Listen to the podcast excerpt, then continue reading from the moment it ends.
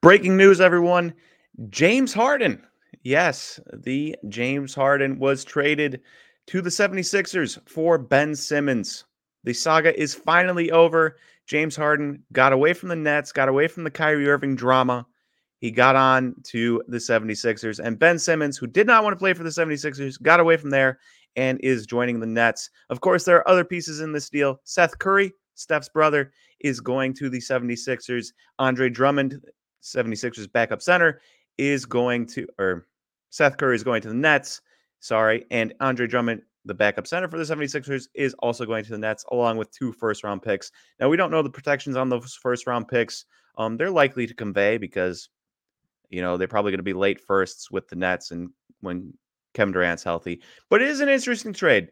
Um, I expect both markets for Ben Simmons and James Harden to go up. James Harden because he gets away from the drama, the Kyrie Irving drama, right?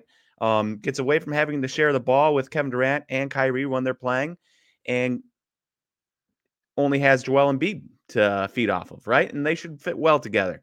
As for Ben Simmons, I expect his market to go up too because he will be playing. Market's not going to move much if you're not playing. He will now be playing eventually with the Nets. I assume it will take a while to get back on track and get ready to play a full season and, you know, 35 minutes a game. The interesting part for me is the Seth Curry trade. Um, he was averaging 15 points and four assists per game for the 76ers while shooting 40% from three on like five and a half threes a game. That's not an underrated piece there. That's a very nice piece that the Nets get back. And I'm very curious to see what happens there because he's apparently very good friends with Joel Embiid. And you take him away, you take away the 76ers backup center, and you add James Harden, who hasn't really looked like himself. Um, this could be a, a negative.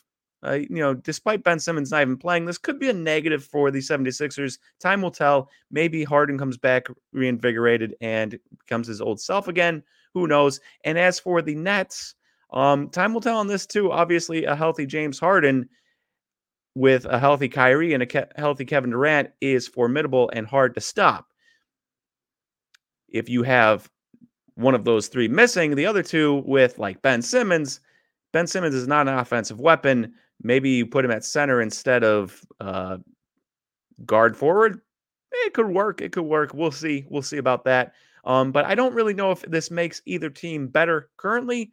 Uh, time will tell but major, major news coming out of the NBA, amongst other trades, as the trade deadline is fast approaching. Now, on to the rest of the episode. Welcome, everyone, to the weekly slab number 10 here at the Slab Stocks YouTube show. My name is Aaron, one of your hosts, joined by Nate again every single week. We're here on Thursdays, uh, drops at 6 p.m. Eastern Time on YouTube, Apple Podcasts, and Spotify to talk about the sports card market, what's changing, what's happening. And also, really excited to have some community community question and answer this week. Uh, but we're going to start with some NBA trade deadline updates along with the market and how it's moving. Nate grabbed some great stats for us. And then we will move into towards the end, uh, covering our Flip Quest 2022, and then also who's hot, who's not, of course. And uh, there might be a little Slab Stocks FC episode at the end, too, uh, if you all are lucky. So, uh, Nate, thanks again for joining. And uh, you ready yeah. to jump in and talk about the NBA trade deadline? Yeah, let's talk about some NBA trade deadline. Now, there's, if you know anything about me, there are a few days a year that I love, specifically two. Really, really love the NBA trade deadline, the MLB trade deadline. It's always super exciting. It's always super fun, and it usually spans a couple days. Um, and the NBA trade deadline this year is no different. It started out with Caris LeVert and the Cavaliers on Monday, um, and it extended to Halliburton Sabonis trade and CJ McCollum on Tuesday. Now there should it should be noted that we are recording this Wednesday morning. There hasn't been another trade that's happened since. You are going to be listening to this on Thursday night. Um, if you listen to it right away, or Friday morning, or Saturday, whatever. Uh, just know that we won't know the trades that have happened since then. If there is a major, major trade that happens, maybe we'll have a real quick, like five minute emergency podcast we'll throw right into here. But for right now, this is all we know that has happened. We're going to start with the bigger, more surprising trade to me, and that was the Halliburton for Domantas Sabonis trade. Um, a little trivia for you, Aaron, before we start. Where is Domantas Sabonis from? I'm gonna say that his dad is from somewhere like Serbia or something, but I'm gonna say Domantas is born in America and he's American? He is. I was, you know, every time you get a, a European flair to a name, I'm expecting him to be from Europe. Uh, and Domantas Sabonis is from Oregon. Played at Gonzaga. Yeah. I knew that, but I did not know that he was actually from Oregon. Uh, so that was interesting to learn in my research. But he got traded. Um, and the deal was Tyrese Halliburton, Buddy Hield, and Tristan Thompson for Domantas Sabonis, Jeremy Lamb, Justin Holiday, Drew's brother, and a 2023 second round pick. Uh, so Halliburton, Bur- Hield, and Thompson go to the Pacers. Sabonis and the rest of the guys in the second round pick go to the Kings. Um, couple things to note here: Sabonis is only 25. A lot of people on Kings Twitter were freaking out because they're like, we get, got rid of the young guy, blah blah blah. Sabonis is still young. He's only 25. That is not old. Um, but it is true. Halliburton is 21, and uh, he's been pretty amazing, pretty amazing. But we'll cover some interesting stats a little bit later on him. Um, just overall stats, Halliburton averaging 14.3 points a game, 7.4 assists, 3.9 rebounds, and 1.7 steals. Um, all very nice stats for a 21 year old. 4.2 win shares on the season, 2.6 box plus minus, and a value over replacement player of 2.0. Um, very solid player. As for Sabonis, he's at 19 points a game if we round up a little bit, five assists, 12 rebounds. So 19, uh, 12, and five is very nice. One steal, a 6.4 win share, which is obviously better than Halliburton. Uh, 4.8 blocks, uh, box plus minus, and 2.8 value over replacement player. So for Kings fans, you did get the better player in this deal. You really did. Um, Sabonis is a significantly better player than Halliburton, but the issue for a lot of people is that they would have rather traded De'Aaron Fox. Now, De'Aaron Fox is having a nice year if you just look at points 21.2. Um, he's averaging 5.2 assists, he's averaging 3.8 rebounds and 1.2 steals. His rebounds is basically the same as Halliburton. His assists are lower. His three point percentage is significantly lower. Um, his overall field goal, field goal percentage is basically the same. Um, Halliburton was 0.457 and Fox was 0.459. So essentially the same. But Fox's uh, other stats win shares 1.5 to Halliburton's 4.2, his box plus minus negative 1.5 to Halliburton's 2.6, and his value over replacement player 0.2 to Halliburton's 2.0. So I get why Kings fans wanted to trade Fox instead of Halliburton. Halliburton is kind of the more well rounded player. He doesn't score as much, he does not score as much, but he has different abilities. He shoots better from three. He's passing a little bit better this year. He's taller. He can defend more positions. He's actually a good defender. De'Aaron Fox is not a good defender he doesn't have the speed. He doesn't have the speed De'Aaron Fox does. He doesn't have the ability to get to the brim like De'Aaron Fox does, but he does a lot of other things very nicely. And so I get I get where Kings fans, and I'm sure Aaron, you understand this too. You get where Kings fans are coming from, where it seems like Halliburton just does a little bit more and is younger than Fox, so they would have rather traded Fox for Sabonis, especially because you now have a defense where the point guard is De'Aaron Fox, poor defender, and Domantas Sabonis at center, poor defensive center. Uh, question. Yeah, I I was listening to some stuff just yesterday on TV and whatever about the trades, and I'm thinking that De'Aaron Fox doesn't get the bonus based on contract stuff and age and the like. Like, I don't think that they would just be able to trade Fox for Sabonis straight up. No, no, unlikely, unlikely. Um, there's obviously there's a reason why they could trade Halliburton for Sabonis. Like Halliburton's trade value was sky high.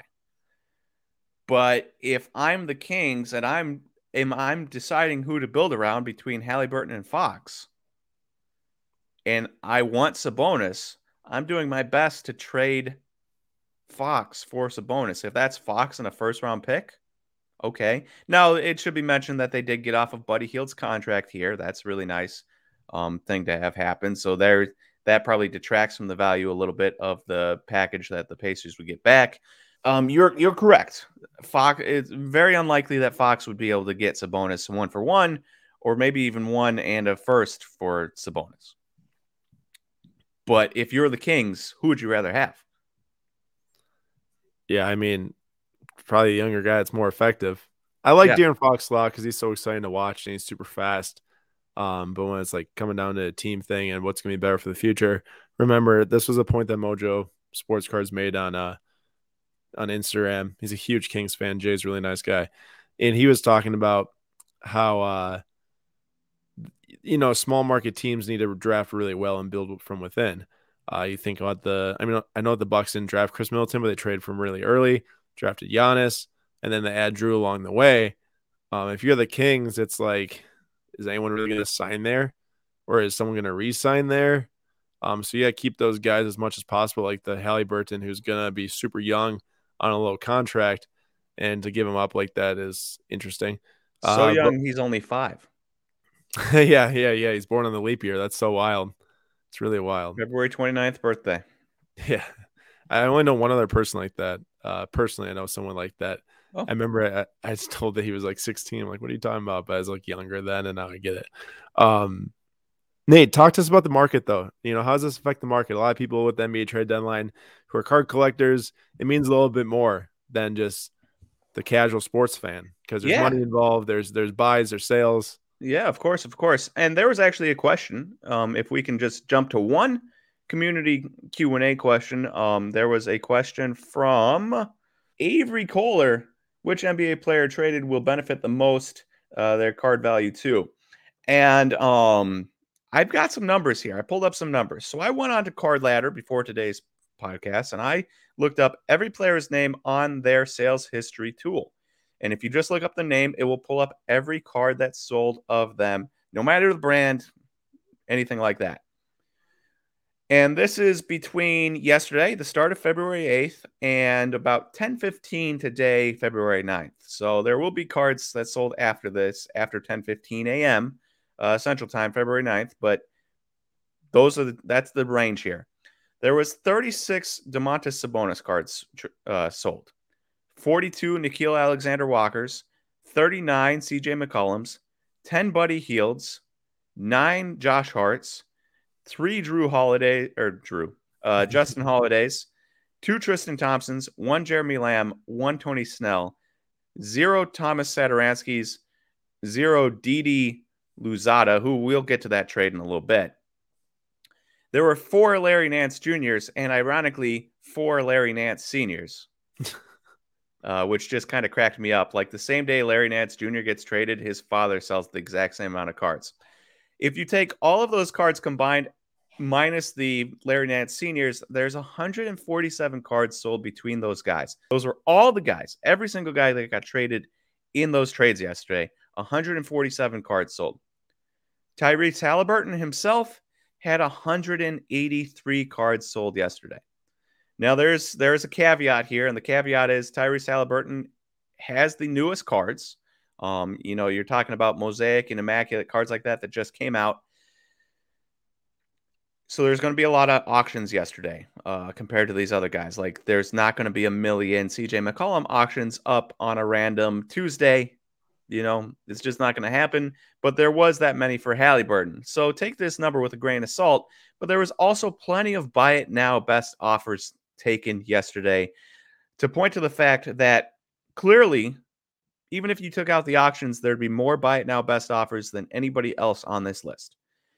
And um, that shows me that Halliburton is the guy who will have the most value, both trade wise, um, like NBA wise and value wise. NBA wise is because I've got a stat here for you um, from Twitter, and uh, Statistical Embry tweeted this out.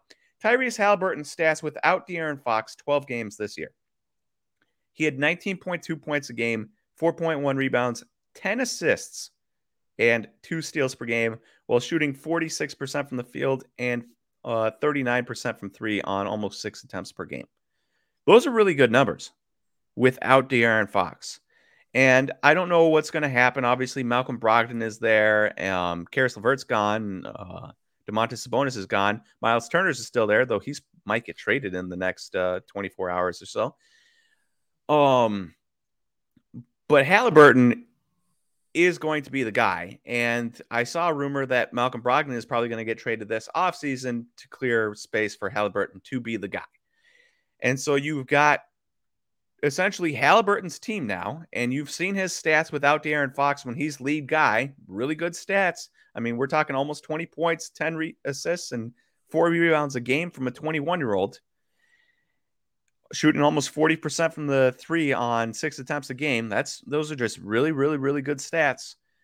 You put him as the face of a franchise, and then you also have the card data to back it up, where 183 cards sold between the start of yesterday and 10:15 a.m. this morning Central Time, and I think that's our answer. Uh, I yeah.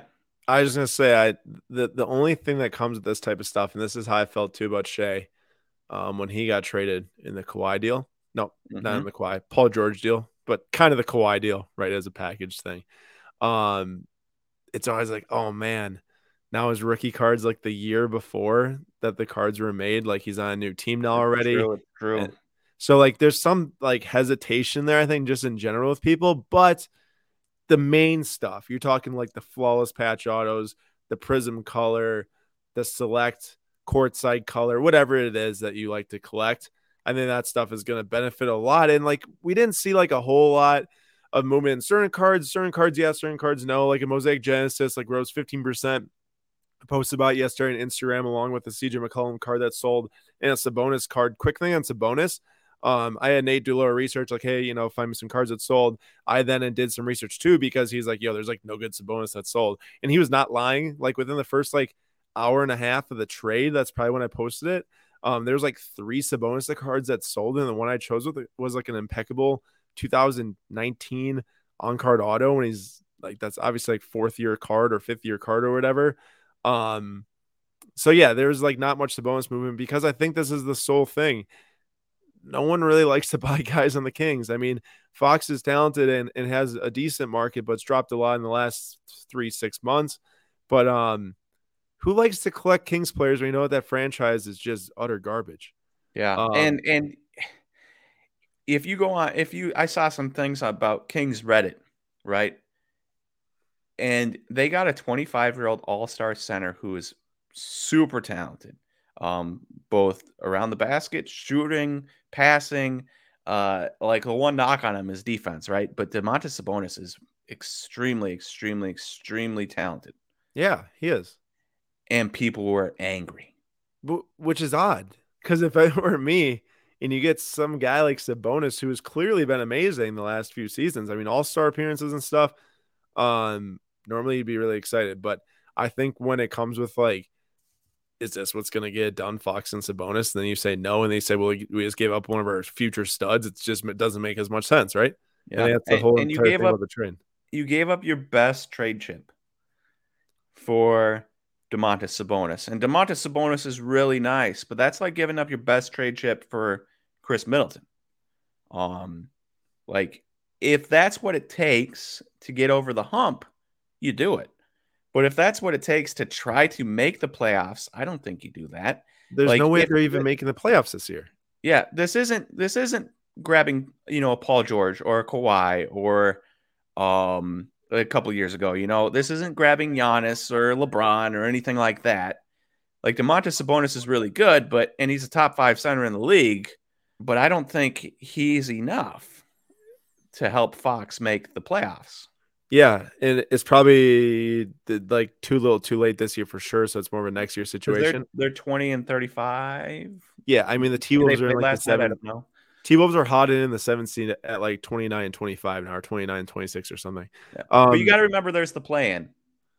I know. like seventh, eighth, ninth, tenth seeds. You just have to get to like that tenth seed, right? And then you have the plan. You do. The Lakers are in the ninth seed right now at like 26 and 30 or 26 and 29 or something like that. They were 26 Um, and 28 before getting absolutely walloped. by the Yeah, Bucks so 26 and 29. Um, one thing I want to point out is that the the thing about the Pacers is I understand that they're not like that good this year or anything, and it's not like the Halliburton's going to make them instant playoff contender or anything. But we've seen in the past where the Pacers put together a lineup that does well in the Eastern Conference. Now, Eastern Conference is arguably a lot stronger than it's been Mm-hmm. in the past when you're talking about Bucks being a powerhouse. Nets when fully healthy, obviously they're good. I mean, they're terrible right now. Nine game losing streak. Katie's been out though. He's the difference maker for them. You know, they were one toe away from being in the final or Eastern Conference Finals last year, probably then the finals if he makes it. So like you can't really rate the Nets off as like a terrible team, I think yet at least. Um, who knows what happens with Harden trade? And there's just a lot of really good Eastern Conference teams, but like the Pacers are a decent organization. Um, and now they have Rick Carlisle as the coach. I'd way rather be Halliburton going to the Pacers uh, and having a prospect of in the future being a decent team. Who knows what happens with how they build out the rest of the roster? But um, I always used to not like really be interested in Halliburton. I think from the fact that he was on the Kings and it was so guard heavy, it was just hard to see like this physical future of like market dominance. Mm-hmm. I think that changes instantly with this. And maybe they're not good this year, maybe they're not good next year, but you never know. Some of these teams can build in two years really quickly. Yeah. Also, under underrated part of this is that I do think it'll be interesting for Halliburton to learn from Malcolm Brogdon. Yeah, Malcolm Brogdon's a stud. Heart doesn't really stay healthy all that much, which is a major problem. He's coming back from an Achilles injury, I know. Um, probably like this week or next week. But uh, that's he's still super smart. Like his basketball IQ is insane. And I hear that Tyrese is really good too. So it's probably gonna be a really good combo to start. Yeah, uh, and just like if they do trade Brogdon, he gets half a year to learn from him. Uh, that's pretty cool. Um, I agree. Hey, what about that? You told me about a huge sale before the we record. I want to hear. Oh yeah, that. yeah, yeah, yeah, yeah. Uh, yesterday, a Tyrese Halliburton immaculate uh Nike patch auto number to five sold on auction for forty one hundred and fifty dollars. Like perfect timing for that person to put that card up. Uh, beautiful card and massive, massive, massive sale for Halliburton, which just goes to show you that people are people are excited for Halliburton way more than they are excited for anybody else in these trades, which we haven't actually covered the other trade. Yeah, we're gonna go pretty quick through the other ones. I Yeah, the other one's not nearly as interesting. You, you already shouted out all the stats and all the players that sold anyways and their card numbers. So just cover briefly so people just can hear what happened. Ooh, that was dusty water. Uh, oh, CJ McCollum. I don't know how long that water cup's been sitting there. Uh, CJ McCollum, Larry Nance, and Tony Snell from the Pacers to the Pelicans for Josh Hart, Thomas Satoransky, Nickeil Alexander Walker, Didi Louzada. That's how you say his name. A future first and two future seconds. Uh, the thing about the future first is the Blazers will get it this year if it falls between number five and number 14. Um, if it falls before number five, one through four, the Pelicans keep it. If it falls after 15, that pick is already promised to the Hornets, I believe. Um, yeah, yeah, Hornets because the Devonte Graham sign and trade. So uh, that will be that will be an interesting pick to track. Right now, they are at ninth. We'll see if they can make it up out of the lottery with CJ McCollum. Um, there is very mixed reviews. I know Bill Simmons specifically, and I don't know how I feel about Bill Simmons anymore. Um, but Bill Simmons specifically hated the deal. Thought Josh Hart on twelve million dollar deal was better than CJ McCollum on 30 million. CJ McCollum is obviously a better player, um, but he's been having a bit of a down year. It'll be interesting to see what happens. Uh, one other interesting thing I stumbled upon is I brought up defensive um, box plus minus. So CJ McCollum's stats, for those of you interested 20.5 points, 4.5 assists, 4.3 rebounds, one steal, 1.6 win shares, and a 0.2 box plus minus, and a 0.7 value over replacement player. Um, any way you put it, not very good. Definitely not very good. Now, what was interesting was the uh, box plus minus was 0.2. And I went to look at defensive box plus minus and sorted it by worst to first. And this is where this stat doesn't always help because um like the box plus minus is nice, but sometimes that, you know, their offensive plus minus is significantly better than defense plus minus, but it brings it down to the point where their box plus minus is pretty low. And the problem with defensive box plus minus is it really kind of depends on who's on the court with you. And so if you sort this by lowest to highest, Damian Lillard is number one for worst defensive box plus minus at negative 2.8. But Anthony Simon is third. CJ McCollum is seventh. They're all on the same team. Houston, same problem. Jalen Green is second. Eric Gordon is fourth. And Kevin Porter Jr. is sixth. Uh, San Antonio, or San Antonio, Sacramento, Buddy Hield ninth. Davion Mitchell 10th. And our guy, De'Aaron Fox, down at 27th. Um, so like some of this, you know, some of these stats are a little bit take it with a grain of salt because, you know, CJ McCollum stuck with some other bad defenders, going to look really bad if he gets to go to a Pelicans team where it has Zion healthy and Brandon Ingram and all those guys. You know, maybe they're a little bit better defensively, and his box plus minus looks a little bit better. Of course, you still have Devonte Graham out there, and he is not a good defender. So who knows? Uh, we'll see what happens. I mean, I'm intrigued to see if this moves the needle for the Pelicans in terms of like a playoff team, because I know they started the season super bad, like really poor. Um, so poor without Zion, you'd think that they'd be like a bomb five team in the league. Clearly, in the ninth seed in the playoff game, not a bomb five team, but uh, threat threatening, and we'll see if uh, I, I they haven't said Zion's out for the entire year yet. I have to imagine if they can get him healthy and if they're making a playoff push push with CJ McCollum coming back, they bring him into the lineup. I mean, why else would you trade for CJ McCollum's contract and stuff right now if you don't think you can make the playoffs? Does that make any sense to me? Or not really? Does it make sense to you, Nate? If they can't make the playoffs, would you do that trade? Um, no, I personally wouldn't, but I'm also kind of like affected by the MLB mold of tanking. NFL mold of tanking, you know? And it's kind of nice to see these teams, these Kings and these Pelicans that are out of it, going for it. Like it was kind of nice to see the Reds cup for a couple years going for it, despite the fact that they should have probably traded their valuable pieces away and rebuilt. Uh, they still went for it, and um, I don't know. It's kind of a breath of fresh air to see teams that you wouldn't really expect trading for guys to actually be going for a playoff spot. Remember, playoffs mean a lot. Like I remember when the T Wolves made the playoffs that year they beat the Nuggets in the last game of the year. Like that was at huge... that game. What? I was at that game. I you were at that game? Yeah, I went to that game. I remember Nuggets, watching on TV. I remember I was thinking about game. going. I mean, I was ten minutes away from the stadium. It was sure electric. Yeah, but uh, I think I was probably saving my money for the playoffs. Is probably what it was. Honestly, that that day, me and uh, my buddy went to a Twins game, saw a walk off home run by Max Kepler, and then went to the T Wolves game and watched them make it into the playoffs. Did I go to that Twins game with you? You might have. Was it against the Astros or was that a different game we went to? Uh, I don't remember if it was against. It was a it was a midday game. Yeah, I know. You might have I, been in college at the time. I know. We we did go to a mid game midday game together. Did you go with Aaron Wilkie?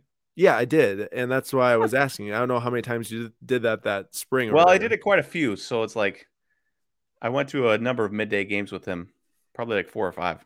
Yeah, there's a chance that is a different one then. Um, either way, we we digress and we move on. We move. um, on. I think that's probably enough enough trade talk for now. Uh, unless we we didn't miss anything, Nate, did we? Uh, no, I just uh the Halliburton and Sabonis deal very interesting. The McCollum deal interesting for a whole nother level in that the Pelicans.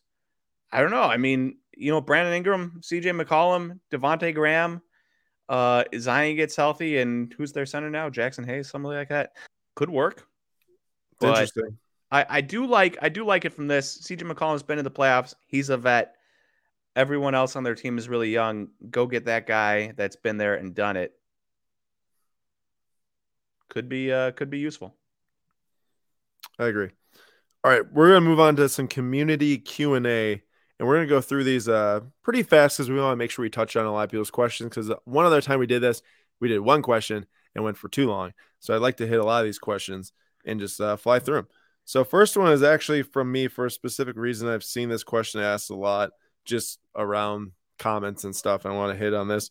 Uh, I said talk about how to find card shows in my area because I think a lot of people, Nate, we talk a lot about card shows. Like it's so important.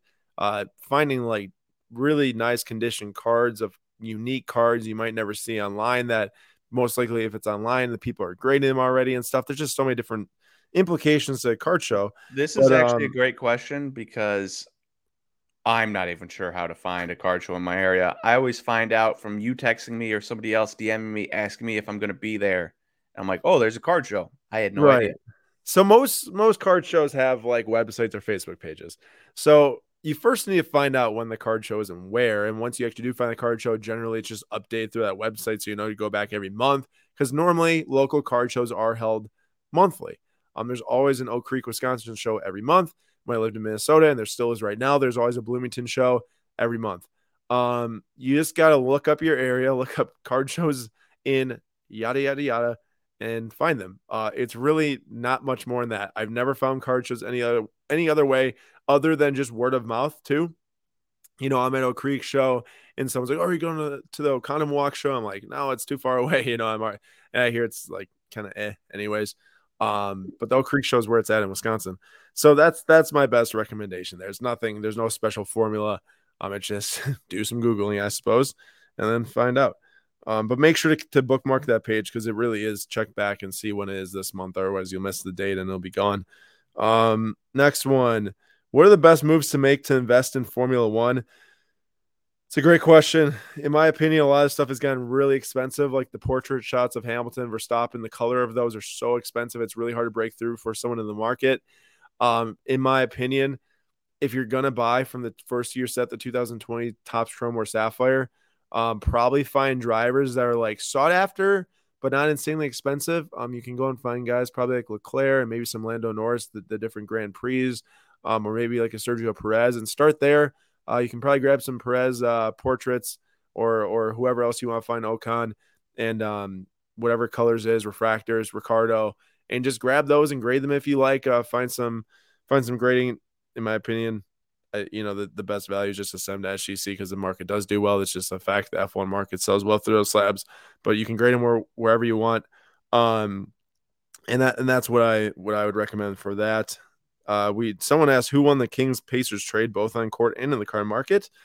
Refer to the last 25 minutes of the video for that mm-hmm. one. Nate did some great research for that. Uh, I should have been saying who these people are when they're asking them because I think that's nice to give shout outs to the community. I'll have the questions up on the screen as they're asked. So for the first few, and you can refer to that. And then uh, PNB card breaks. When will the hobby stop buying Panini and Topps products because Fanatics is taking over? I'm going to say they're not. Nate, you can give your take, but I can't see the hobby just denying cards for the next three years because Fanatics is going to take over. And keep in mind, when Fanatics does, you're going to see the top brands coming out for basketball, for football eventually, um, for baseball, just continue. So it's not like that Topps shouldn't be bought. Now, Panini, I can understand a little, but I can guarantee that Topps was bought up until they lost their license in both basketball and and and and uh, football but they did make less of it the last year of 2009 Topps uh, hobby for basketball but that's not going to be the case now because there's so much demand. Nate what's your thoughts on that? Um i mean yeah there's not going to be any stop on Topps obviously we know that. Now now panini is interesting because there's a lot of people that have come into the hobby who are going to love panini prism and stuff like that. Now the secondary stuff court kings spectra like i could i could see that stuff disappearing rather quickly and people just not caring yeah. Uh, um, but but like I could see Prism being a strong market for years and years and years, and people wanting, you know, Prism cards. Um, as opposed to like if somebody had an option between a gold out of 50, uh, first year Topps Chrome Giannis from 2026, or a orange 2015 Giannis, or maybe not a first year Topps Chrome, but a second or third year. Let's say that. I could see a lot of people still going after that Prism card, you know? Oh, for sure. For sure. Um, another thing that I point out here with the whole Panini thing is I'm really intrigued to see what Fanatics is going to do when it comes to developing high end sets. I think there's no uh, question or there's no hiding that Topps hasn't made a very quality high end set for baseball. Um, sure, you have Dynasty. I think Dynasty cards are cool. Do people get jacked up about Dynasty patch autos like they do for National Treasures or Flawless? No, not at all. And we'll see what. Uh, and I like Dynasty. Don't get me wrong. I have Dynasty cards. Um, Bowman Chrome's obviously the highest end for baseball, but they're gonna have to do something for top for for basketball and football when it comes out to mirror the um, national treasures and the flawless. And I thought it was going to be exquisite. I mean, obviously they haven't made a move in upper deck yet, and who even knows if they can or if they will. Um, but if it is exquisite, that'd be awesome to me. That's uh, that's an interesting that's an interesting point. What if they just do Topps Dynasty for everything? What if I mean, I'll tell you this much: they do Topps Dynasty for basketball, and they actually are going to run with like that is their high end set. The issue is the one card per box. I think. I mean, obviously with NT, it's like, man, we're looking for the rookie patch autos, but the same time, as well, there's no saying that. There's no saying that the guys at Fanatics are going to be like, oh, Topps Dynasty was done this way, so we're just going to keep doing it this way. No, I I agree with you. I'm just saying as it is done right now. Um, but if they do make it for basketball, it might bring great strength to the early Topps Dynasty baseball cards. Mm-hmm. We'll see. Uh, it's more like a Panini one and one though. You know, the one card deal. That's what's closer yeah. to. Well, it's actually two in there. Uh, next is from boxofcards.uk. Does soccer become one of the big three by big three sports by 2026 with similar prices to NBA? um, and and I'm assuming either NFL or MLB, whichever one it pushes out. I mean, everyone knows I love soccer cards, and I'm going to say yes. Now, there's no denying how expensive certain football cards have gotten this year. The problem with football cards is I just think that there's like there's so little time to actually like execute on it. Like soccer matches go all year round and they happen multiple times a week most of the time depending on what league it is if there's champions league if there's international play whatever it is. Um, football you got now 17 regular season regular season weeks and then the playoffs. You have a guy like joe burrow you're doing great. You got a, a lot of the other marketplace not so great you know? It's like we saw some amazing trends this year in football cards and the market overall just based on all the high selling cards is growing but in essence i still don't think that it just has the right dynamics for a really, really strong overall market. Football card fans are probably going to hate on me for saying that. I like football cards in some ways. I mean, I was a huge football card collector when I started collecting cards, and I still do like certain football cards, but it's mostly because I like the players a lot. I like my Davante Adams autos I just grabbed, you know? Like, it's not like I'm going to go out there and buy every single different card as like an investment, so to speak. Um, also, I think it just prices a lot of people out when it is such a small segment that does well. But there's no saying you can't make money on the Jonathan Taylors when they're cheap or the Cooper Kupps, you know, and th- those two are obviously the best in the game at those positions this past year, at least statistical wise. I'd argue Jonathan Taylor talent wise, but I still I'm a huge homer if you're gonna listen because Davante Adams I still think is more talented than Cooper Kupp, but that's fine. Uh, people can can give me crap for that too. Ooh, I do have a question on that. Just a real brief side note here. Yeah, Nate because you said talented. And um, oh, last, you're saying Giannis and AD last night. Oh gosh, the announcers, the halftime, Shaq, uh, D Wade, D Wade, saying that Anthony Davis is more talented than Giannis. And I felt instantly guilty because this reminded me of when we would say Aaron Rodgers more talented than Tom Brady because we can't we can't refute the championships. We can't refute the winning. So we're like, well, we got to get something on Tom Brady. Uh, Aaron Rodgers more talented. And so that's what is happening like right now with Anthony Davis and Giannis. Uh, Giannis is winning and he's better, but Anthony Davis is more talented. What does that mean? What does that mean? Is Anthony Davis more talented on defense? No. No. Is he a more talented passer? No. Is he a more talented ball handler? Definitely not. Is he a more talented post scorer? Not anymore, for sure. Yeah. Um, he's not bigger, he's not faster, he's not stronger. So talent really comes down to he can shoot, and yet I bet Giannis has a better three point shooting percentage than him this year. Now, this is a really fluky year for Anthony Davis shooting wise, but it essentially comes down to I think sometimes talent comes down to do you like watching their game better? And some people would say, oh, because of how Anthony Davis shoots, I like watching his game better than Giannis. And therefore, Anthony Davis is somehow more talented, despite the fact that you can go through and you can. You cannot argue about this. Giannis is the better passer. He is the better defender. He is the better ball handler. Um, he is the better interior scorer. So therefore, the only other different, the only thing Anthony Davis could potentially be more talented in is a shooter which he's not right now. And so it's like it's like more talented. He's not. He's not more talented. And then you go to like the Aaron Rodgers and um Tom Brady. Maybe you just like how Aaron Rodgers does it more because he runs around in the pocket and he, you know, slings the ball on the run. I mean, maybe that's talent, I guess, but he's not winning more than Tom Brady. So why should anybody care? It's, yeah. a, it's a kind of a cop out. And so I'm going to stop you before you say Davante Adams more talented than Cooper Kupp, who had more yards, who had more touchdowns. That that's that's fair. I mean, I think we know that numbers don't tell the full story all the time, but they also do tell a story a lot of the time, like when they're drastically different. Um, I mean, I understand. I get it because I'm actually like the same way with you. It's like I'm arguing against what D Wade and Shaq was saying last night because I love Giannis, but and then I'll say Adams more talented than Cooper Kupp. I get it. So I'm going to look at the stats from last night, and I'm just going to sound like a moron for saying the whole Davante Adams thing. That's fine. I'm just super biased. I'm a huge Packer fan. Um, well, that's why I was stopping you because I was like, I was like, oh man, I I felt I felt guilty, legitimately guilty about ever using the talent argument for Aaron Rodgers because it's a bogus argument that nobody can really quantify. Yeah, well let's let's look at this. Okay, so the whole thing with last night and the Shaq and the D Wade thing. Shaq didn't really say that AD was more talented than Giannis. He asked D Wade and then he didn't give his own opinion. And D Wade said that AD is more talented than Giannis because I think that there's just this connotation that Anthony Davis was supposed to be the best player in the game after LeBron, like yeah, years back, and he never ended up being it. So here's the deal: is that when they say that Giannis is a harder worker than AD. It's not even close, first of all. But that doesn't mean that Giannis is more talented. They're trying to say that you can be one but not the other, you know?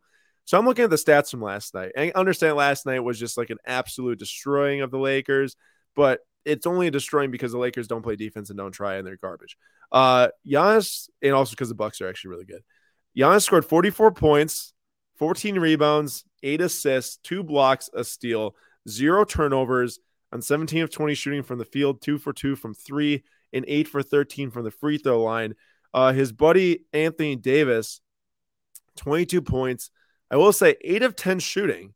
Like, yeah, 80% is good until you don't shoot a single three. So, how can you be a better shooter if you don't even get a three up and try? And then you shoot six, for 10 from the free throw line, and you have nine rebounds, four assists, and a turnover. He did have three blocks. So, like, I get that he's can block shots, but man, Giannis absolutely just killed them last night. If he if he actually heard what they said at halftime, I wouldn't doubt they would drop 60 last night if he really wanted to. It, it's it's I, I and I and and we're all guilty. We are all guilty of expecting a player to be this one thing, and when they're not, we're like, well, you know, you have you come up with you come up with reasons and excuses, and people do that for Anthony Davis constantly. Um, it's just it's it's disrespectful to um, Giannis to to say anything about Anthony Davis is better than Giannis, basically. And also, it's disrespectful to Tom Brady. So, shout out Tom Brady. I'm sorry for ever saying that Aaron Rodgers was more talented. I get it. Um, this is going to be our two last questions here. Well, actually, I want to bring this up. Uh, Jay Oliver 33 said, Would love to hear some dinging corners content. Nate, we have a fun announcement. Why don't you uh, make it right now? All right. So we have not had enough Dinging Corners content. We have not had enough baseball content. Now, some of that has to do with the fact that there's been no baseball content to cover. Uh, there's no games being played, and there's no news in the offseason at all, um, outside of the uh, whole steroid stop testing thing the other day. But we are starting up more Dinging Corners content, more baseball content for you. And so every Friday, there will be a podcast, not video, just a podcast dropping um every Friday. I don't know the time yet. Don't have the time for you, but every Friday there will be a podcast dropping, and we will cover uh, numerous subjects, and we'll try to get um, uh, guests on, and uh, and I'll also be covering my own little flip quest of Bowman Chrome prospects for you. So stay tuned for that. Yeah, yeah, definitely. Uh, Dinging Corners is not going anywhere. We were just trying to figure out the structure the last couple months with content, um, based off of some changes internally. And Dinging Corners every Friday, like Nate said, Spotify and Apple Podcasts. So if you are a huge baseball fan, you miss Nate's like weekly Dinging Corners. It's coming back, just not on YouTube, but make sure to tune into the Apple Podcast or Spotify uh, stream of that audio, and also Dinging Corners on Instagram is going to be covering some more stuff too. Uh, Nate's actually supposed to have a Dinging Corners post out today on the Instagram page, so Nate's going to do that, right, Nate? Mm-hmm. Perfect. All right.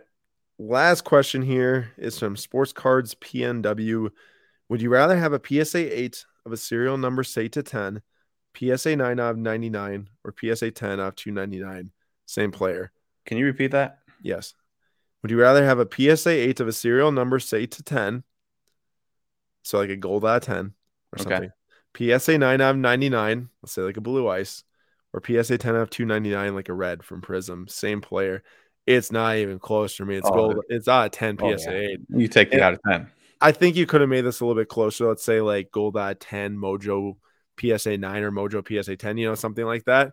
But it's it's got to be the scarcity. And I think more and more, if your card's near mint plus, so near mint is an eight, uh, PSA 9's a mint, you know, PSA 10's a gem mint, anywhere in that range, you got to go with the rarity always, in my mind. All right, let me ask you this question: Yes, sir.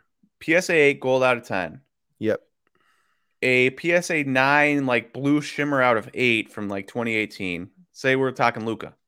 So Luka gold out of 10, PSA eight, a Yeah. PSA nine blue shimmer out of eight. That's not like a gold. It's not a black gold, but it's it's still interesting, or seven or whatever it was numbered out of, or a PSA 10 of a Mojo out of 25. Still gold. It's not even close. Okay. It's not even close. There's three different types of shimmers in 2018. There's red, blue, light blue, and blue.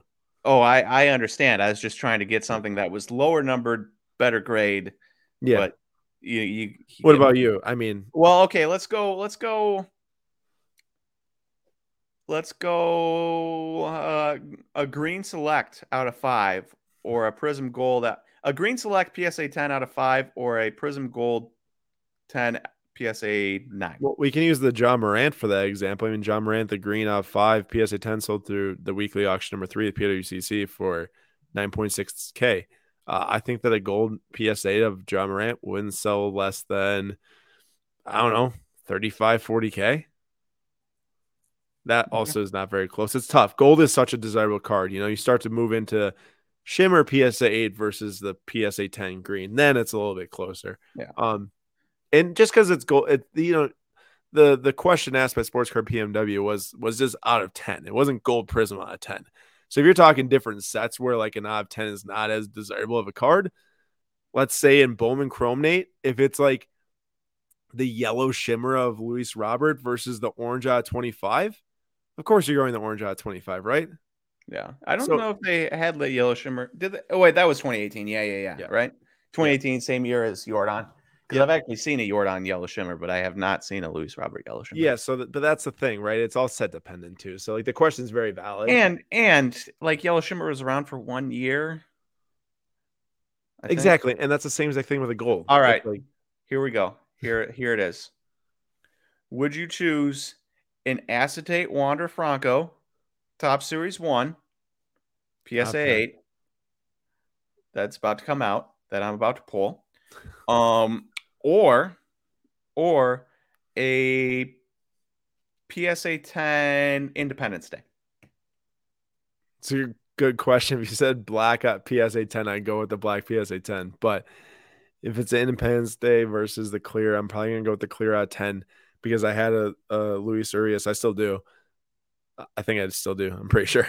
I have 10 PSA 8 um, that I graded myself, and those things are tough to grade.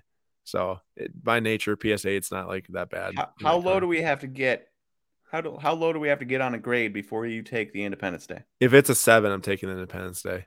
Okay. because I think then it's like, oh man, there's some serious defects with this thing.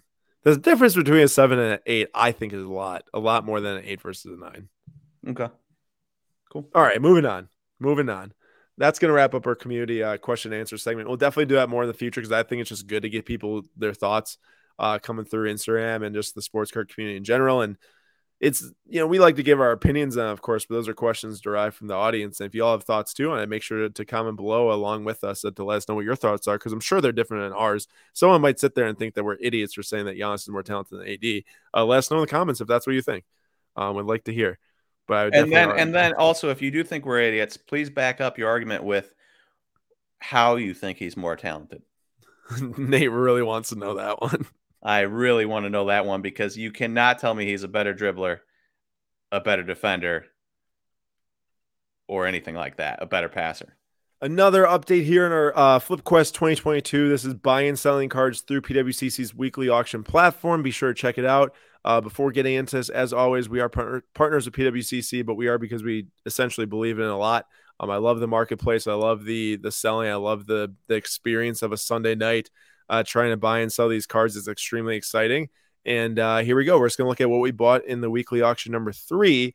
And this auction was a little bit different than what it normally will be because uh, I remember when we first announced this whole FlipQuest 2022, uh, where cards we start buying in the beginning of 2022 through this. Uh, we'll try to sell throughout the year and see how much we can build the collection. Uh, the sales don't count with card don't count for cards we bought in 2021 or we bought at card shows or anything like that uh, just strictly the ones we buy through the auction on Sunday nights when you can come watch us live at 9:45 p.m. Eastern time here on YouTube. Uh, those are super fun. There's 150 or so collectors that come in and join and talk cards and let us know what they bought. We share what we bought. But this week, uh, you know, we mentioned we are going to try to target some PC cards, uh, personal collection cards along the way, and that's what I did a lot of this last week. So these aren't going to count towards the flip quest, but obviously, you know, I'm a collector. Uh, I really do collect a lot of cards just as much as I do buy and sell them to, you know, build up the collection itself. So I, we grabbed this really cheap Donte DiVincenzo Groove PSA 8. I end up going for $12. I don't know. I just like Donte. I just think he's an exciting player. You're going to be really sad when he gets traded tomorrow, huh? well, who do you think we're going to get? Why would we make a trade? Right well, now? the, the Celtics offered um, Dennis Schroeder for him, and the Bucks countered with Robert Williams. So yeah. Robert Robert Williams for Donte. But the I think the bigger issue is that you're not going to keep you're probably not going to keep both Donte and Grayson Allen. I agree. I agree. So I and I get it, but the whole thing about Donte is that I always thought he's just an exciting player to watch, and it's a twelve dollar slab, a cool looking Revolution rookie, you know. Hey, um, no, it is. It is. This one's my whole uh, UW fandom here. Melvin Gordon, 1976 Topps Chrome Refractor Rookie of 99 insert PSA 9 for $13. Also, as a huge Topps Chrome football collector, so that one means a lot to me. Um, and then we had a nice little giveaway here. Nate Nate picked a giveaway of a Tatis Gold Foil PSA 9, uh, the the rookie logo or the rookie cup logo, not the rookie logo. Um, those are pretty rare, and uh, there's only 10 PSA 9s and uh, five that are PSA 10s, so it's not the rumor. Pop. Rumor on the street was that there was a print run of 700 of those uh, in 2020. I don't know if that's true. And that's, that's not a whole lot if you think about how much product was made. Yeah. Um, but that was an exciting giveaway. You know, if you join our live streams on that Sunday night or on these Sunday nights at 9:45 p.m. Eastern time, we do give away a card or two every single week. Uh, Tyler Johnson, National Treasures rookie patch auto of 99 BGS 9 with the 10 auto, under $50 is $47. Um, I played against him in high school basketball, and on top of that, an NT True RPA four color patch of a wide receiver who who knows if he ever makes it big, but five color. Five what do you say? Five color. It's a five color. Oh, it is a five color. Sneaking that little uh, white right there. I, I kind of added the orange and red together, but you're right. It's a five color patch auto. I mean, come on, forty six dollars and eighty cents. I'm gonna put this worth the five the... color patch by itself. I know, I know. I'm Actually, gonna add this pretty one. insane patch. I don't know it if I've ever seen five colors on a patch before. It, it looks nice. It looks nice. Um, I'm adding this one into the flip quest, although I would consider it kind of a pseudo PC card. Uh, I think that if he ever has just a couple good weeks next year, maybe they trade for Kyler Murray. That's a whole nother discussion we can have another week. Um, you never know. Sells for $100, $150. Who knows? It's a high caliber card. Uh, we gave away the Shea Opticalo PSA 9 last week. That was a cool card that people wanted. We were uh, letting the audience vote on what they wanted it was a choice between Shea and Mo Bamba, although Mo Bamba is super rare, uh, but they picked Shea. And then this is the other card that's added to uh, the Flip Quest 2022 from weekly auction number three. And I love this card.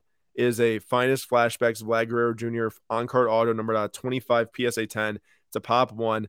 People love these cards because they're throw they're like you know remakes of the 93 finest set. Uh, I think it's beautiful. I think it'll be nice to, to probably try to sell that one, Nate, either right around the start of the season or maybe around the All Star break if Vlad is cementing himself as the best AL hitter again. You know, mm-hmm. um, great card. I feel like the price was pretty fair too for a PSA 10 on card auto, given that Raw sold for like 280. Um, seemed like a good buy. And then that was our first high level baseball card too. So shout out Nate, shout out Dinging Corners. Woo! And then uh, I've got a Sidney Crosby jambalaya. This is the EX from Ultra or Ultra EX. Super rare card. There's only like six of these things graded by PSA from 2009. It's a BGS 9 I got for 1350, but this one's going to my hockey PC. Um, but I really wanted it, but I didn't, I didn't really see it part Flip Quest 2022, which is why I grabbed it for my own personal collection. But that's what we had last week. And uh, on top of that, we did have a couple of cards that sold, but they were like some Pokemon cards and they weren't part Flip Quest 2022, but they did sell decently well. The Rashford Cyrillic PSA 9 sold for like 132. Um, but more importantly, we have weekly auction number four coming up this week, and that is on Super Bowl Sunday. So it'll be interesting. It'll be interesting to say the least. Um, what the demand is and how many people are going to be sitting they're bidding, we will see. We will be live. We definitely will have the game on ourselves, watching the game as we bid on this. So we'll see what happens. Uh, it is the big game. Our live stream does start 9:45 p.m. Eastern time. But what I am most intrigued with about weekly auction number four is that Ooh. this NTRPA of Burrow PSA 9 with a 10 auto is ending the night of the Super Bowl. And it's already at 55 grand. Nate, if they win the Super Bowl, what happens to this card? The night of. I mean, we will probably know if they're going to be winning by the time that this auction is ending. Oh man, I, is a perfect. Of course, they they planned this. They planned this, right? But this is a perfect storm for us to finally figure out. Like, there's only one P, uh, PWCC thing is an event. Like, if it was on eBay, maybe people forget, um, because there's cards ending on eBay every week. But PWCC is a Sunday night event. Everyone knows they have to be on Sunday night to win their cards. And so it's an event with an event in the background of the Super Bowl, with the guy playing in the event, if he wins, being sold at another event. Like it's the perfect storm to find out how high a card can go like this. There's, you know, I love moments in time with cards. I mean, that's why I love cards so much. I talked about it in our live stream you know why I love cards so much is that it's like a timeline of my life. I mean, I've been collecting for well over half of it. And it's like every single card means something to me for a different reason. I was doing something different at a time in my life, and it reminds me of that time. Uh, imagine the person, obviously, you have to have a lot of money to buy this, and that's not us. Um, imagining the person that buys this on the night that the Bengals win the Super Bowl and Joe Burrow's first full season. This card will mean a lot to them if they can afford it. Um, we'll see.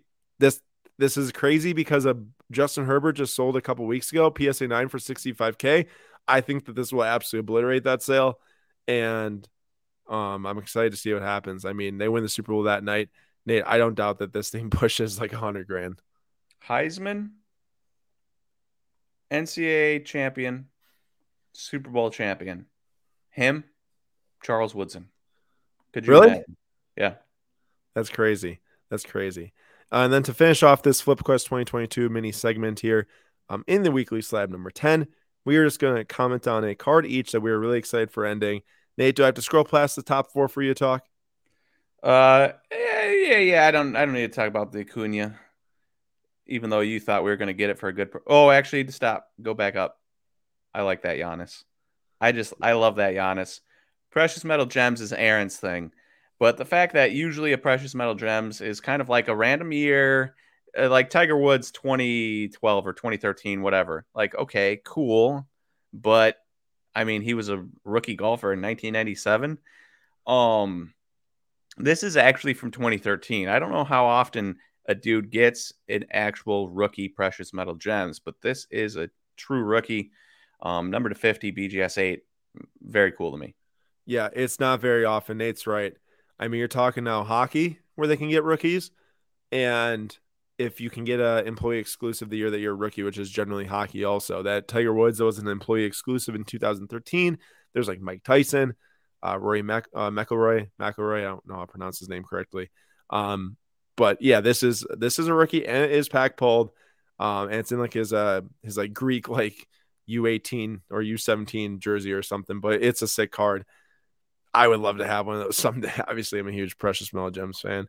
Um, to me though, the card I'm to be watching this auction.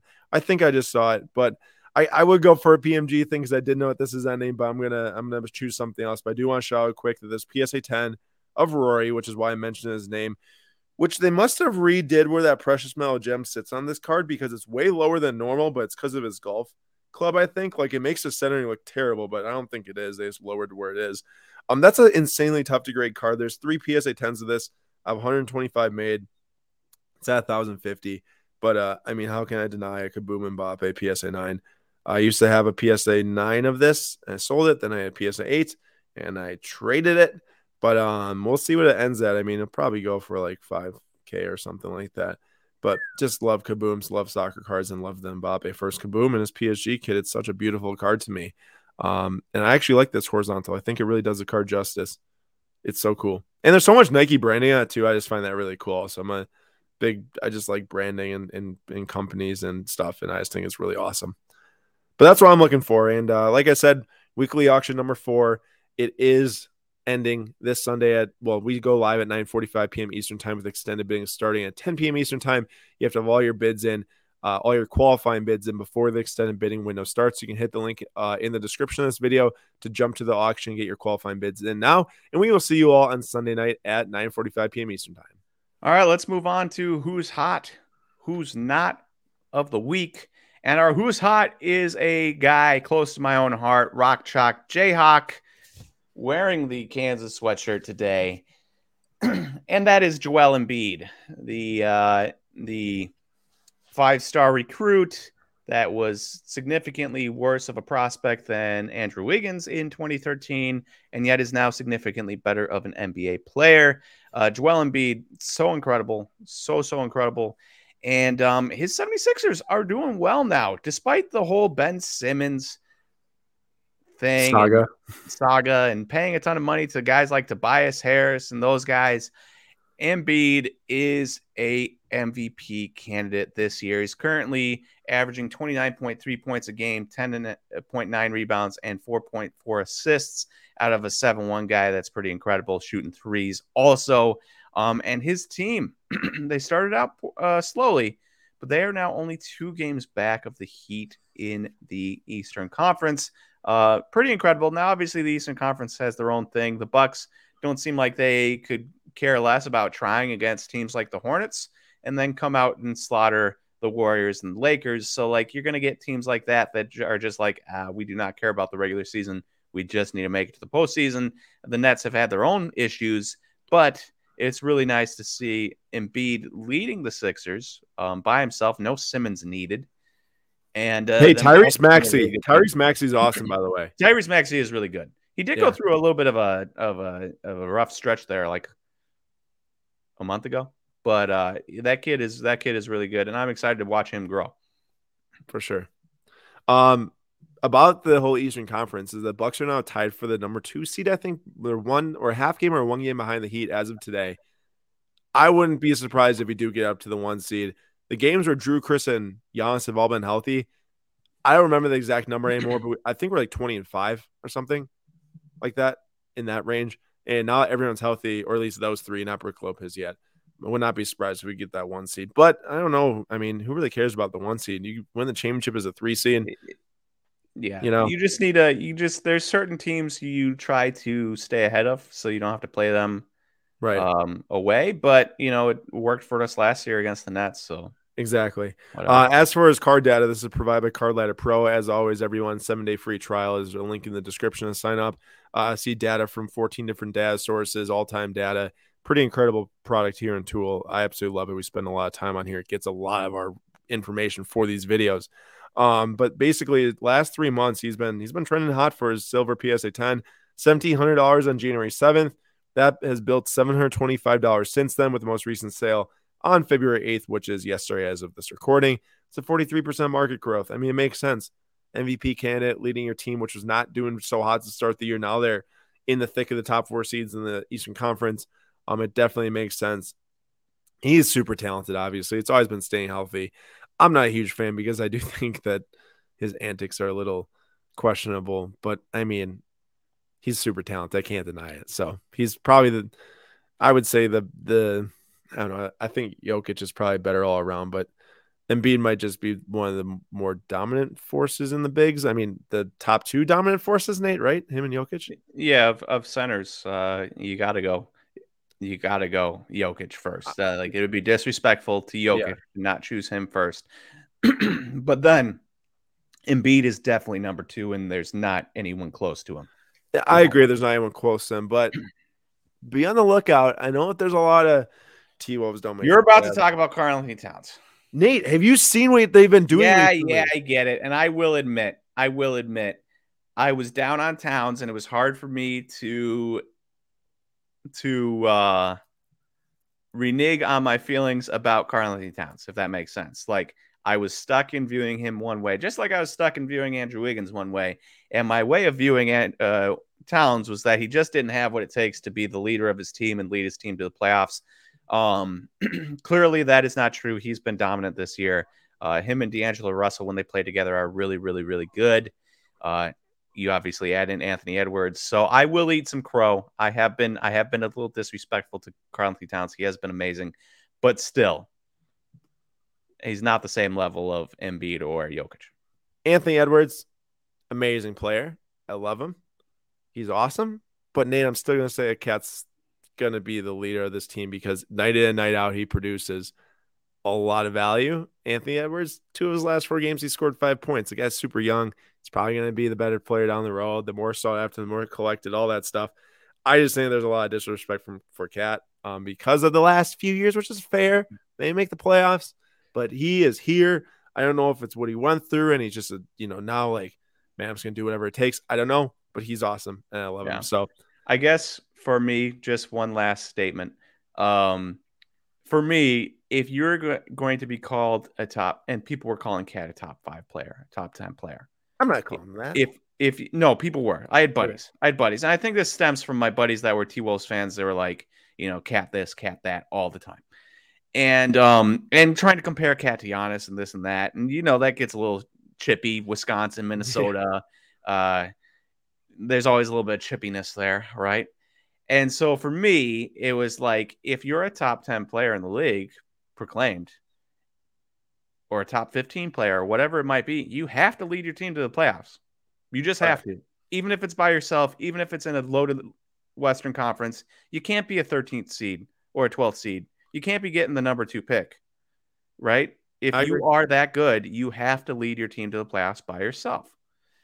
And um uh you know, obviously it's hard. It's hard to lead teams to playoffs by themselves, but you watched Giannis kind of do that without now Eastern Conference, Western Conference, different mm-hmm. thing. But like Khris is really good, but like it was Giannis's team and the KATs and the Anthony Davises of the world weren't doing that. And so that's where it, came from. But Anthony Davis is really he's he's uh, Anthony Davis. Uh, Cat is really good this year, and he is leading his team to the playoffs. And uh, props to him. Got you. All right, on to our what's not. Our who's not of the week is James Harden. So James Harden has obviously been in the news. The uh, why can't I? The Nets. Duh, blah. The Nets have been looking to trade him potentially to the 76ers for Ben Simmons. Interesting trade in that I don't really know why the 76ers would give up anything of value.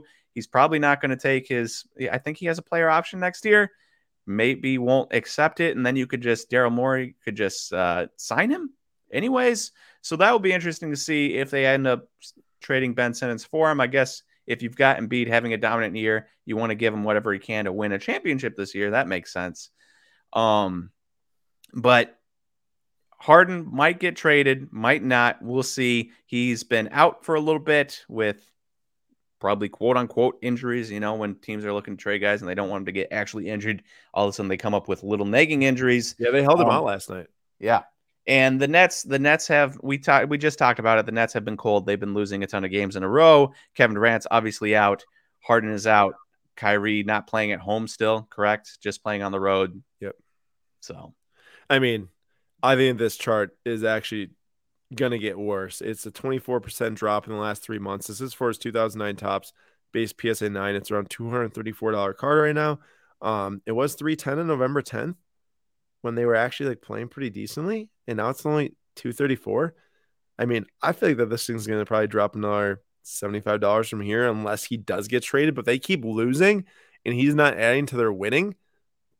Even if he's injured or not playing or whatever, I don't understand why his value is even this high right now. Well, um, there's there's definite there's a definite chance that he gets traded. Yeah, I agree. I and, agree. There is, and this card this card could be a great buy. It could if it works out where he goes next. a Harden and Embiid duo would be so interesting because of their personalities. I have no idea how that'd work out. Two of my, I'd say, least favorite NBA players on the same team. I don't know what happened, but it could be a good buy. It could also not be. Who knows? It's up to the beholder, I guess. Uh, I wouldn't buy the card personally. Nah, me neither. Too much risk. Yeah. Other guys. I agree. I agree for sure. All right, now we throw it over to Zach for some Slab Sox FC coverage on the Champions League coming up. What is up, everybody? It's Zach from at Premier Soccer Investing coming at you with yet another Slab Sox FC YouTube video. Let's get into it. The Champions League is back next week, and the first match I'm going to preview is Inter Milan versus Liverpool. So, Inter obviously lost Conte in the summer, but they've still been doing they've been they've still been doing well in their league. Liverpool is the only team who can really give City the run for their money in the Premier League title race.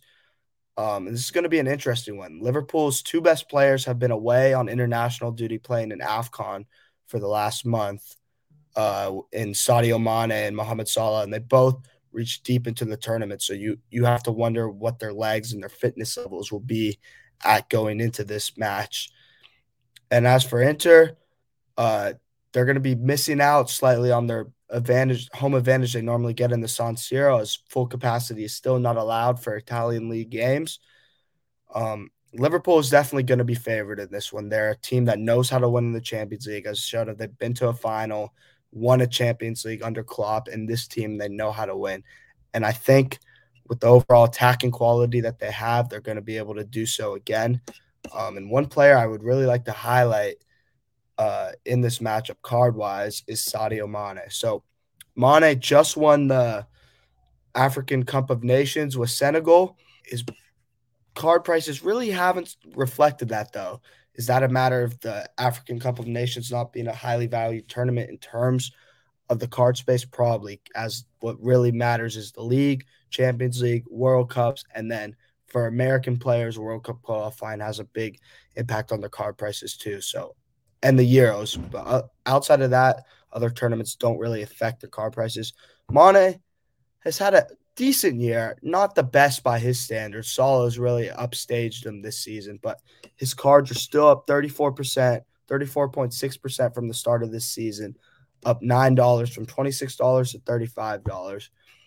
And he's a player who can really take off if Liverpool perform well and if he's scoring goals, but he doesn't – matter in the card space necessarily unless he's really scoring goals in big moments for Liverpool, which he's been shown to do previously in his career. Coming back from uh, international duty with Senegal, Mane should be in excellent form, just led them to a title. And I really expect him to kick on here, and we're going to see. But I, I think that high price of $43 will be eclipsed when it comes to him, eclipsed when it comes to him as long as Liverpool A Liverpool advances and B he performs, which I think both will happen in this matchup. Moving on to the next one. This one I think will be a really fun one. Lots of goals. You have RB Salzburg versus Bayern Munich, both highly attacking teams. I could see like 4-2 wins across both legs for Bayern. Salzburg will score goals. The problem is they can't defend at the level you need to defend at to play a team like Bayern Munich with the stars that they have. However, Salzburg has a major, major prospect in the card space and especially in the American soccer space and Brendan Aaronson. And that's who I'd, I would like to focus on today. So we're going to be looking at his 2020 Topps Now, uh, PSA 10. It's really his first card, true rookie. And we're looking at, that, at this card using the Card Ladder sales history feature. So in October, coming off the backs of a good start to the season, good performance with the U.S. His car was doing about $140. However, he has really kicked on since. Was was this an object of huge speculation during the January transfer window, with Leeds United submitting bids of 15 and then 20 million euros from that Salzburg decline. His price, his car prices have really started to reflect that, with going up to $240 in December, back down to 190, and then all the way up to $275 most recently.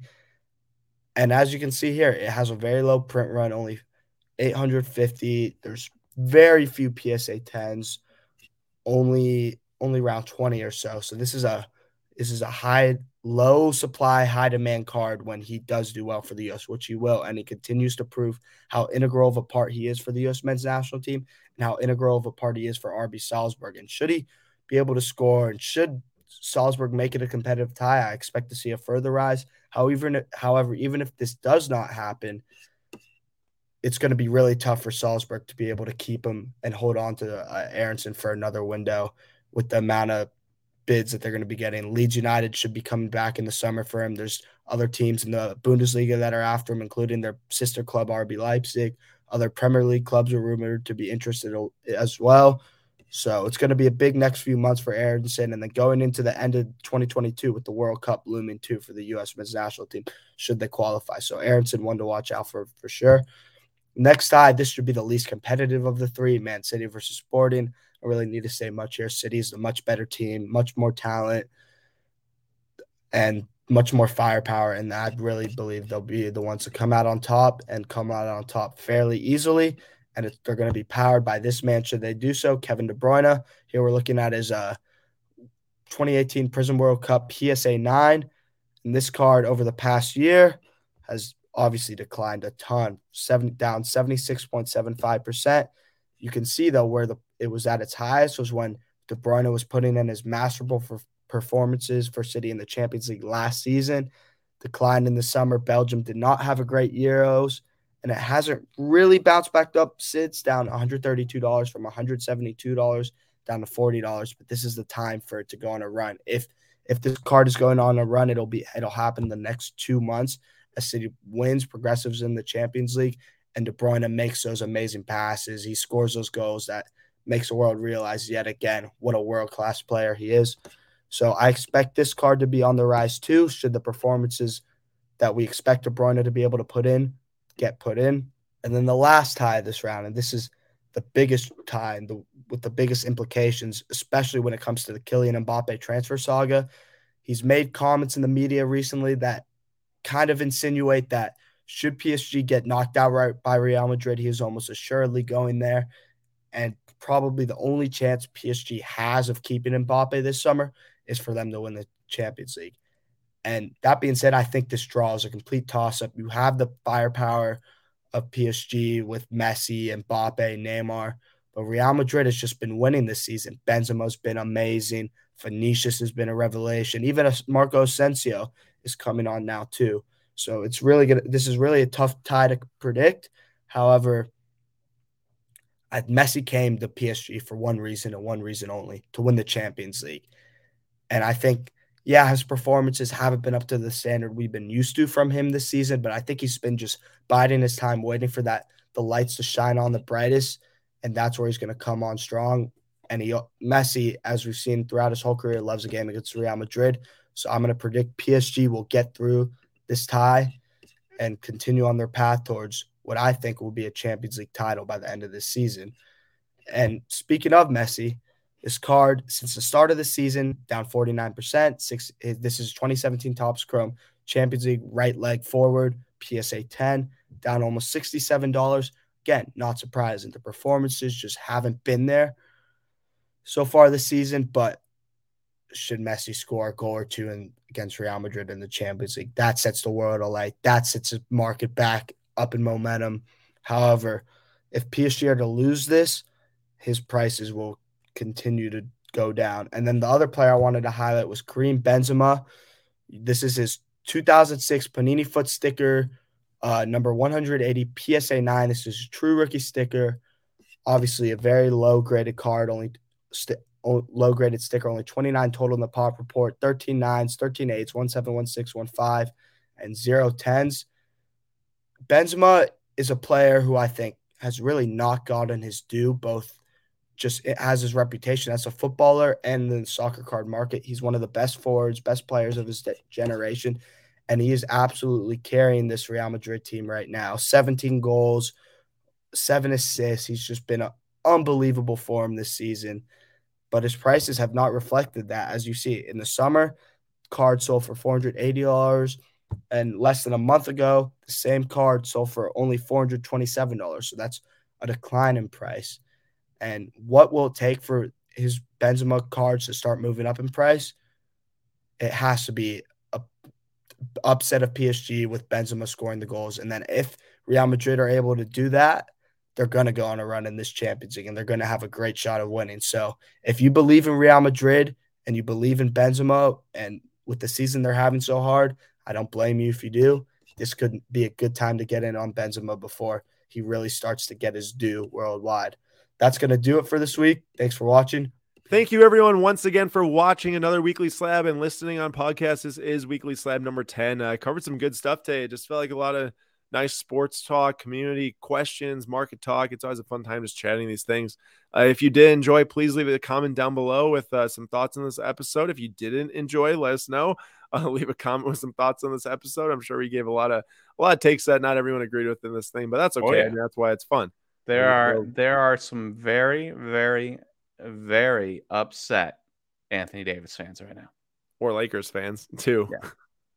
I yeah, I mean, I'm sure that there are, and uh, that million dollar logo man by the day is looking like one of the worst sports card buys of all time to me.